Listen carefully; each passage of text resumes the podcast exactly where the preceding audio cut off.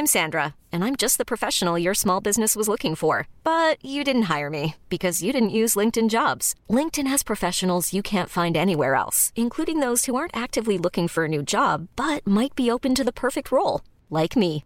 In a given month, over 70% of LinkedIn users don't visit other leading job sites. So if you're not looking on LinkedIn, you'll miss out on great candidates like Sandra. Start hiring professionals like a professional. Post your free job on linkedin.com/achieve today.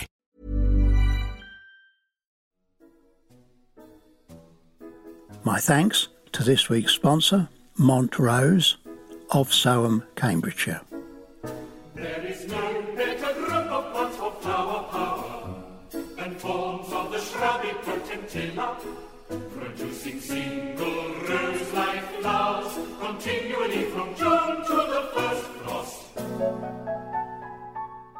Hello and welcome to This Week in the Garden. I'm Peter Seabrook here to exchange some news, views, a bit of seasonal advice and uh, hopefully answer some of your gardening quandaries along the way. At last, that uh, cold, biting wind has eased, and we've had, uh, I think, what I could describe as some pretty good December weather. Mild enough to uh, get out and get on with jobs that uh, really are long overdue. In the Floral Fantasia up at Hyde Hall, where we've uh, taken the time to put out some sweet pea plants just pinched the tips because they were getting quite tall, starting to break from the base, and uh, put them out under Enviromesh. With the fairly mild nights, they should settle down very nicely, and I think they're established enough that uh, the mice and rodents uh, won't damage them. I have heard that uh, Jim McColl, that much loved Beechgrove TV gardener in Aberdeen, uh, was less lucky when it came to weather and was without power for two days and blocked in too apparently by a fallen mature horse chestnut across the road for five days. I'm glad that uh, I didn't have to put up with uh, any of that, but it was good to hear from Jim. I've had quite a busy week meeting up with the BBC Gardeners World Live staff to discuss plans for their events, including the NEC Birmingham back in early June on the 16th to the 19th in 2022. I also had a meeting with uh, Chris Moncrief, the RHS uh, Horticultural Trials Director, with uh, what turned out to be very encouraging plans for uh, developments at Hyde Hall in uh, 2022 and 23. Our local horticultural society held their social workshop and they had uh, skilled florist Robin Rayner showing the members how to uh, fashion a table decoration uh, using a jam jar. And pretty good they looked too when all those jars were lined up on the various tables with the single dark red chrysanthemum, scarlet spray carnations, and a wide range of evergreens, including obviously uh, holly and holly berries, and uh, the really lovely purple fruits on viburnum. At the local school, at last, I've uh, had access and could dig and manure a few square feet in the polytunnel. I mean, it's had nothing in it for, well, very nearly two years. And I've belatedly planted some uh, autumn onion sets in five different cultivars. Soil was very dry, so uh, they needed watering in. And some were left for teachers and their young pupils to pot, along with uh, narcissus multi-headed narcissus to be grown in pots as part of the Marie Curie National Day of Reflection. That's the 23rd uh, of March next year, when um, folk lost to the COVID virus are remembered.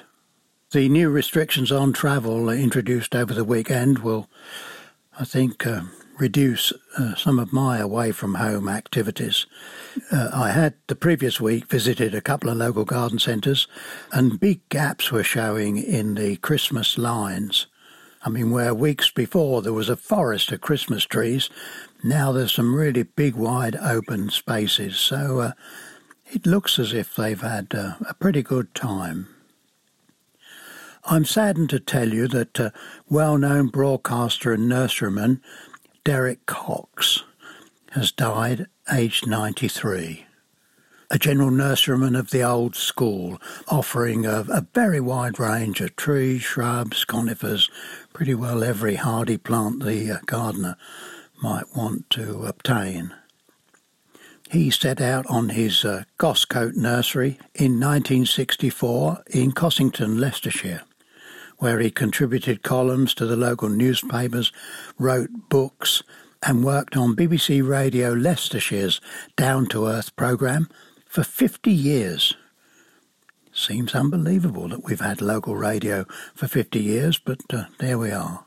Howard Drury, West Midlands gardening pundit, said of Derek, my mentor and co partner on gardening, a much respected, proper horticulturist, one of the true gentlemen in our trade. Uh, I couldn't agree more. Thanks, Derek, for all you did for us. When it comes to seasonal advice, could I suggest you cast an eye over winter flowering pansies and violas? They're flowering pretty well, especially if they're against the house and underneath the overhanging eaves, which just keeps them uh, just a little bit on the dry side.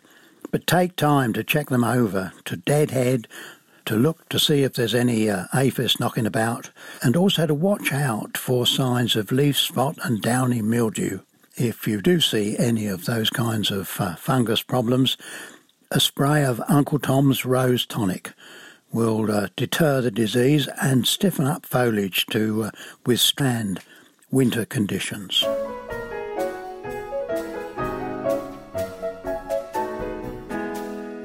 On the Q&A front, Michael sent in a photograph of a parsnip.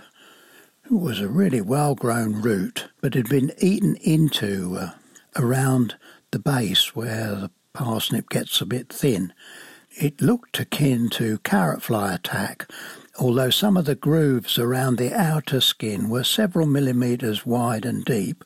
I think too big for carrot fly larvae. And I think a bit low down. That pest, if it does attack parsnips, tends to be up closer to the crown. A photographic quandary that uh, is testing my brain cells.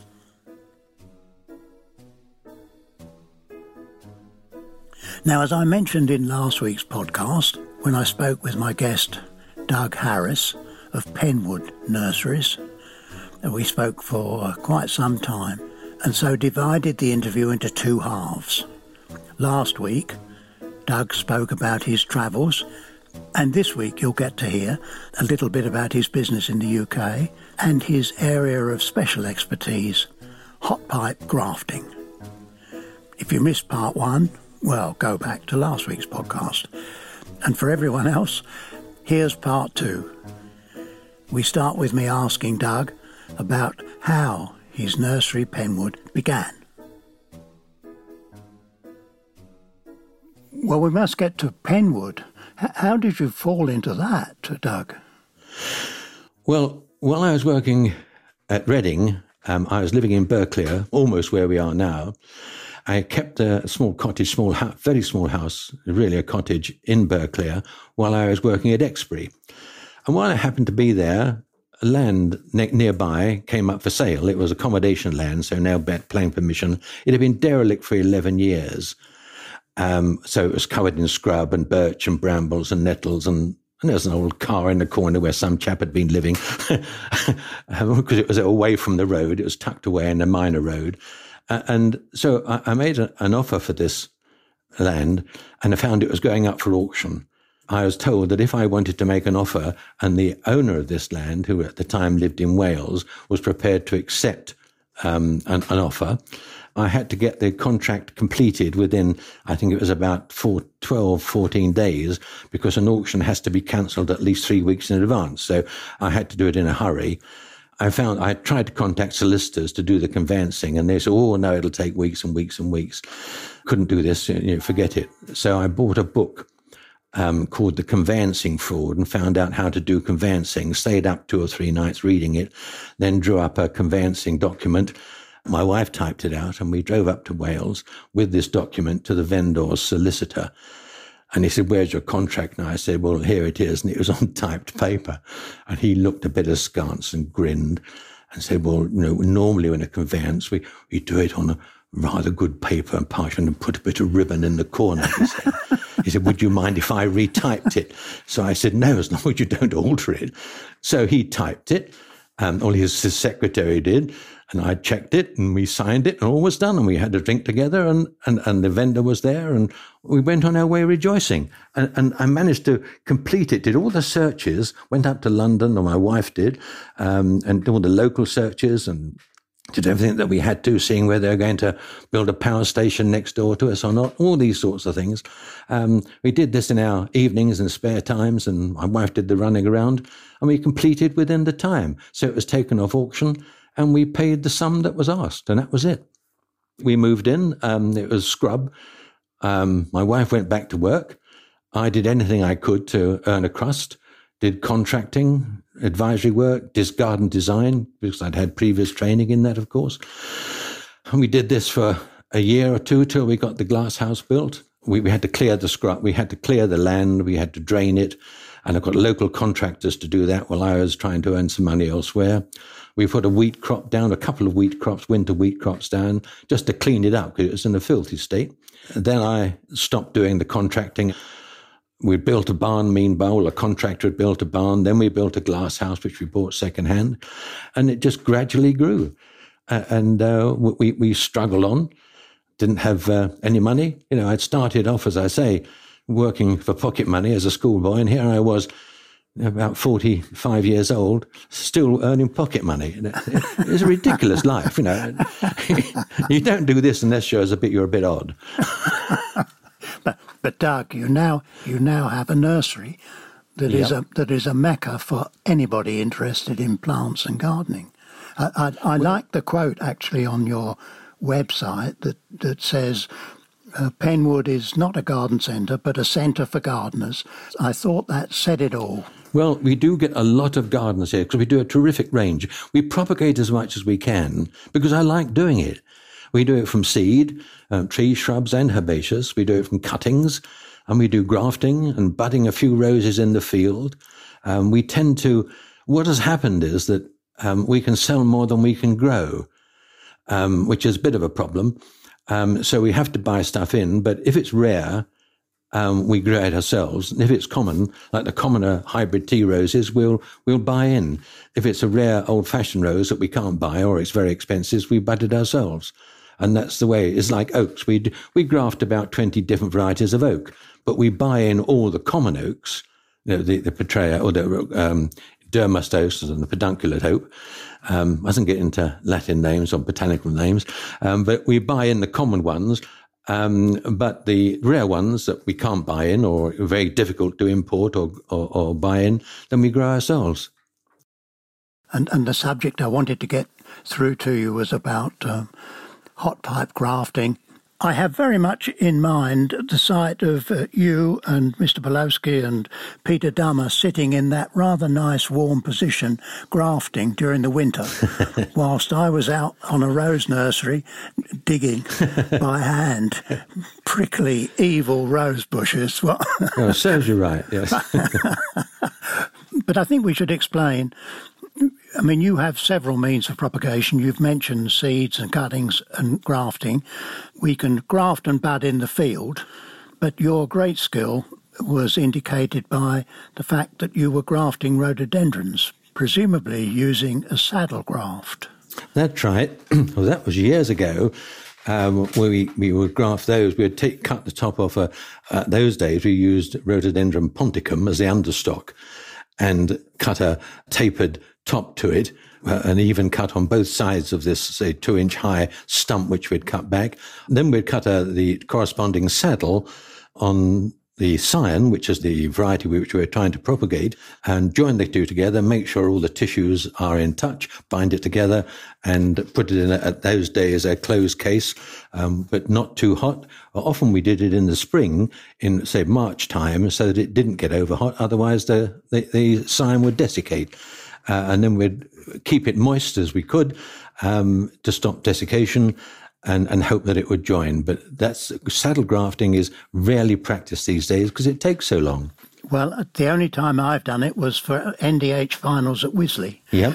Um, and it was with some trepidation. Well, you ha- obviously had great skill to do it with somebody looking over your shoulder. I mean, it's it's fairly straightforward to cut the rootstock so that it's like an inverted V. Yes. But the scion, you've got to cut into it so that you've got the same shape cut into that tiny bit of wood. Absolutely, it, it's it's highly skilled, and, and, you can show someone how to do it. But before they could do it, uh, uh, uh to be reasonably assured of success, and especially at a, a, reasonable speed, you've got to do several years at it. You can't pick it up in a day or two. That's the clever part. It's any craftsmanship. Uh, the the carpentry is is simple what you have to do, but putting it into practice is a quite different story, as you well know. And if you go to nurseries today, there would be very, very few that can bench graft, I think it would be fair to say. And you are still doing it at Penwood. Yes, we are still doing a little bit of it because we're trying to maintain plants which are being lost to cultivation. Um, Brian Humphreys, you know, has just written a fantastic book on bench grafting. It's, it's a tremendous volume. It's probably about 800 pages. It's very heavy going, um, unless you're well into botanical propagation. Uh, anyone who works for a botanic garden or at a college or a university should own that book. That information has, has been tucked away uh, in the crevices of gardeners' minds for, I would say, decades. Um, and now um, it's, it's open for anyone to enjoy and, and to participate in. Now, one of the techniques you use at Penwood is hot pipe grafting. Now, can you explain why you do it? and mechanically how you get warmth where you want it? Well, let's start from the beginning, Peter. It, same with the cutting. Um, if you take a cutting, it, it's a battle between getting the roots on it before the top shrivels up and desiccates and dries, right? Yes. It's the same with grafting because you're, you're taking the, top off the understock um, although it's growing in possibly a, say, um, a small pot, a three inch pot, and you're also taking a shoot, a, generally a one year mature shoot, if you're doing a, a bench graft during the winter, um, and you're trying to join the two together. Now, I, I know I'm going back to basics, so forgive me for this, but when you're cutting through, there's layers of tissue within a shoot, and the outside um, you've got the the bark, and um, then then the the phloem. Then you've got the cambium, which is absolutely essential. Then um, inside you've got the xylem. Water goes up through the xylem into the plant, into a normal plant, and then photosynthesis occurs. They make sugars and they comes down in the phloem on the outside of the xylem. Now those tissues are right close together near the outside of any stem. The tricky bit is to match up the xylem of the understock and the scion on the top. And that's the tricky bit. Now, I say this because um, that's where the carpentry skill comes in. It's easy to draw a picture of it, but it's actually difficult to do because you've got to keep the knife straight and the two, and the, the cuts have to be absolutely straight to join so that they uh, unite, callus over and make one plant. So you've got the benefits of the rootstock, giving it the vigor, and then the splendid uh, scion variety, like like if you're doing an apple um, you'd graft it onto a wild apple seedling or the equivalent of, you'd put um, a Cox's orange pippin onto it. And you, you, no good sowing a seed of a Cox's orange pippin, it wouldn't come true. And that's why we graft. So when we're, we're doing the grafting, yeah. we graft when we can't do anything true from seed, it won't come true, or it won't root from a cutting. So we have to use the root of one plant and put it onto another. Now, hot pipe system what you're trying to do all the time is, is to get the thing to callus over and to join, the tissues to join before the root stock runs out of water, dries out, and before the scion that you're putting on top desiccates as well.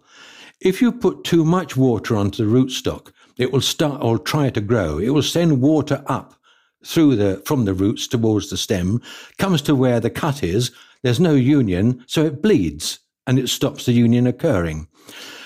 On the other hand, if you have the scion on the top, uh, which you are grafting of the splendid variety which you are trying to propagate, that will desiccate under normal conditions, but you want heat to make the union form because any grafting situation, when any plant, it's a chemical reaction. It's an organic chemical reaction.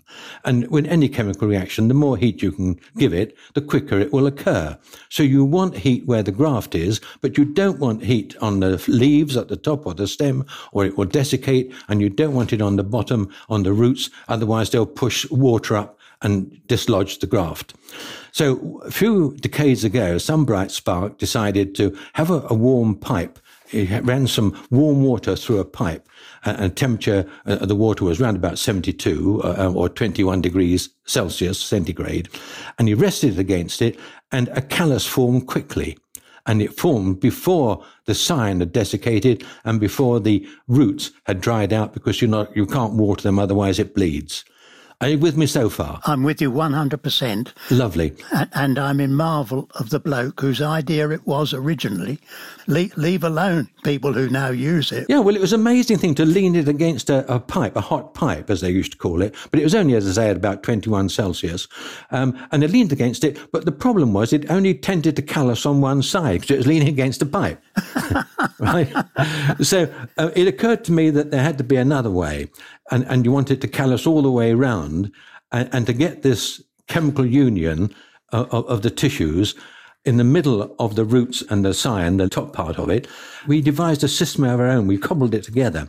Imagine a rectangular gutter, but instead of being made out of plastic or iron or whatever it is, we made it out of uh, a type of foam. We, we bought a sheet of this foam on plyboard and cut it into sections. So we made like a gutter and it was about four inches wide at the base and, and two inches high at the side. Laid it flat and it was, it was about three meters long, this initial one. Then we made, did exactly the same again. Um, so we had made another gutter, then put, inverted that and put it on top of the first gutter. So what you end up with was like a foam tunnel. And then we ran a cable through that, like a soil warming cable. So we had several of these tubes, one butted up together, and then ran a cable through that, blocked up the ends, so that we had a warm tunnel where we placed the grafted plant. So we grafted the plant in the way a side veneer graft, which is not a saddle graft, but it's very similar. We would lie it on on, on the side, um, on on so that the roots would be in the cold, the grafted part, two or three inches of that, would be inside the warm foam tunnel. Then the, the, the top part of the plant, leaves or not, would be sticking out on the other side in the cold. It's difficult to explain, but do, do, you understand what I'm where I'm coming from? I do. I understand entirely. Yes. Right. Well, it was so, so we did this, and, and and this worked remarkably well. And we got callus rather than waiting four or five months. We got callus on three weeks, especially on birch and then on magnolias, and oaks would take round about five or six weeks. But we were getting a cracking callus. And this was before they even came into leaf in the spring, because we were doing this in midwinter. And the callus, we were taking the plants out of our hot pipe or insulated cable tunnel, yeah. Uh, and this gave us a tremendous advantage. In fact, we got two crops in in one year of, of grafting um, by uh, warming the grafting area um, and keeping the out, the roots and the top side cold. Uh, and that's the only modification that we made to somebody else's idea. And when do you do this, Doug? Well, we start around about December. It's with the early stuff to get get some of it done and out and out in within four or five weeks, and then in January and February we can do another batch in the same in the same tunnel. So uh, that's it's a winter job that we do because once again it's easier to graft in the winter because the plant the scion variety the top part doesn't have any leaves, so it's going to desiccate, desiccate more slowly. When, if you do a summer graft, and we can do this, but not on a hot pipe system. We don't dry it on a hot pipe. But a summer graft you can do, but then you have to take the leaves off. In the winter, they haven't got any leaves on, so it, it, slows down the desiccation period of the scion and and you've got to get the union going before the top dies or, or dries out. That's, that's the principle of it. Somebody told me recently you should learn something new every day before you go to bed, and so there we there we are. um, anyway, that, that's what that's that's how we we we, uh, we we we do most of our grafting that way now, and and it works very. We do it with beech Um, we, we, beech graft and um, we do Cercis siliquastrum, the Judas tree, um, because they are difficult to graft. We even do walnuts. Walnuts are notoriously difficult to graft because they have a, a pith inside and, and, it often rots. So we can get a, a, a callus on the graft union under, on a hot pipe system faster than doing it on a, a closed case or on a bench. Absolutely fascinating. Uh, Doug, thank you very much for uh, all you've had to told us, tell us today. Uh, uh, what young people are you training to follow in your footsteps? Do you think uh, there is another young person out there who, when they leave college, is going to uh, set off around the world and meet all those people and do all those things? well, it, it, horticulture is a fascinating career. Um, it, it's a very strange career, but it does offer tremendous opportunities like myself, I wanted to be active and outdoors, and yet I was still interested in the science and technology of plants. This is why I can encourage people to go into horticulture, because if you don't like the sort of thing that I'm doing, scratching about in the dirt as a nurseryman, you can go into a whole range of other aspects of horticulture in botanic gardens, in the science, in plant medicines. there's a whole range of things that you can do with the right attitude and the right training and, and you adjust your training and your studies to what you want to do eventually. And I suppose indirectly, without thinking too much about it, that's what's happened in my case. Well, it's happened with you too. You, you, you love this horticultural journalism. You know, this is a, a very sound career for someone interested in horticulture. And you'll be much richer than a nurseryman. I'm not sure about that. for our listeners, if they make the journey to Penwood, what will they find? Um, well, I, I, was told many years ago that a local journalist wrote in a newspaper that this is the nursery that shouldn't exist um, because we're tucked away on a sea road, uh, we don't advertise, uh, and we're rude to customers. I can't, I can't, I can't believe that you're rude to customers. I won't accept that. Yes, that was a friend of ours who said that. But, but anyway, that's that's what happened, and, and, and, it gave us a lot of good publicity, and a lot of people laughed. Um, and we don't produce a catalogue; um, people just uh, turn up, um, and, and customers, of course. Uh, uh, like everyone knows, but in the trade, everyone knows, but uh your amateur readers won't like to know that horticulture would be the most wonderful career in the world if it wasn't for customers. Um, you've heard that many, many times. Uh, uh and uh, in some ways, that's uh, um, uh, true, but it's also a lot of nonsense. But we do have our amusements with customers. Uh, somebody came in the, in the other day and said, Can you recommend a plant for a small border around about 60 centimeters high, a little plant? So I, I said, What about lavender? Ah, lavender, they said. I've heard of that. What color is it? So I said, Well, it's sort of lavender. and, and, and they said, Oh, that's interesting. Does it smell? And I said, Yes. They said, What does it smell of? I looked at them. I thought, You're winding me up. But they weren't. They were deadly serious. And I said, Well, do you know like lavender soap? It smells just like lavender soap. Oh, that sounds nice, he said. And just, just this week, somebody came in and said, can you recommend a climber? I'm trying to think what it is. I can't think. Can you give me some name of some climbers? So I said, well, honeysuckle, clematis, wisteria. Oh, that rings a bell. Clematis and wisteria. They said, um, yeah, I said, those two could be one of those. They said, which one has the flowers? And I said, well, they both had flowers, and I described the flowers, and they decided it was probably a wisteria, and that's what they wanted. anyway, that's probably the rudeness that that uh, that the original journalist wrote about us. Um, but um, no, that we, that we've got about three thousand different plants here at any one time. Um, and we try and keep that up. It's a big range. So I've already mentioned we do about 20 varieties of oak which we graft. We do about 20 varieties of beech, about 20 different cherries and 20 different mountain ashes and this sort of thing. We buy in uh, fruit trees from one of the best growers in the country, and I'm sure you know who it is, um, because we, we don't cope with the, all the fruit. We buy in some herbaceous, but propagate some of our own from seed. It's a big range. Um, do we have a specialty? Well, our specialty, I suppose, is the, the, variation, the, the, the range. It's, it's the big range that no garden centre could probably match the range that we have. And I suppose the one that I particularly like is witch hazel. We bud witch hazels, um, probably more than most people. And why? Because I particularly like them. And my son does that. My son Tim uh, tends to bud the witch hazels. So that might be a speciality, but not really because we do other things as well. Um, but it's a small, it's very, it's amazing what we produce.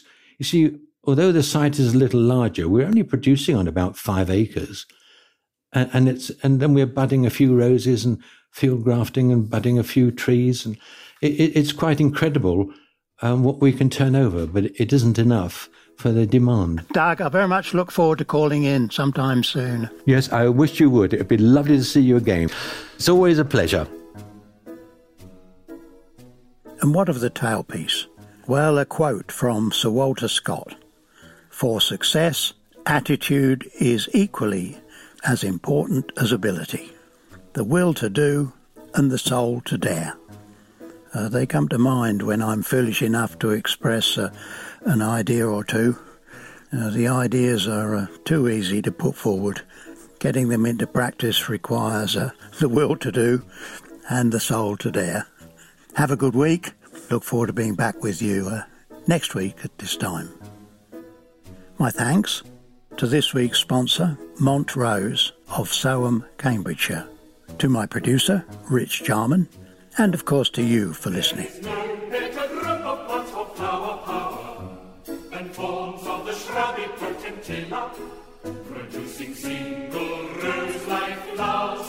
continually from June to the first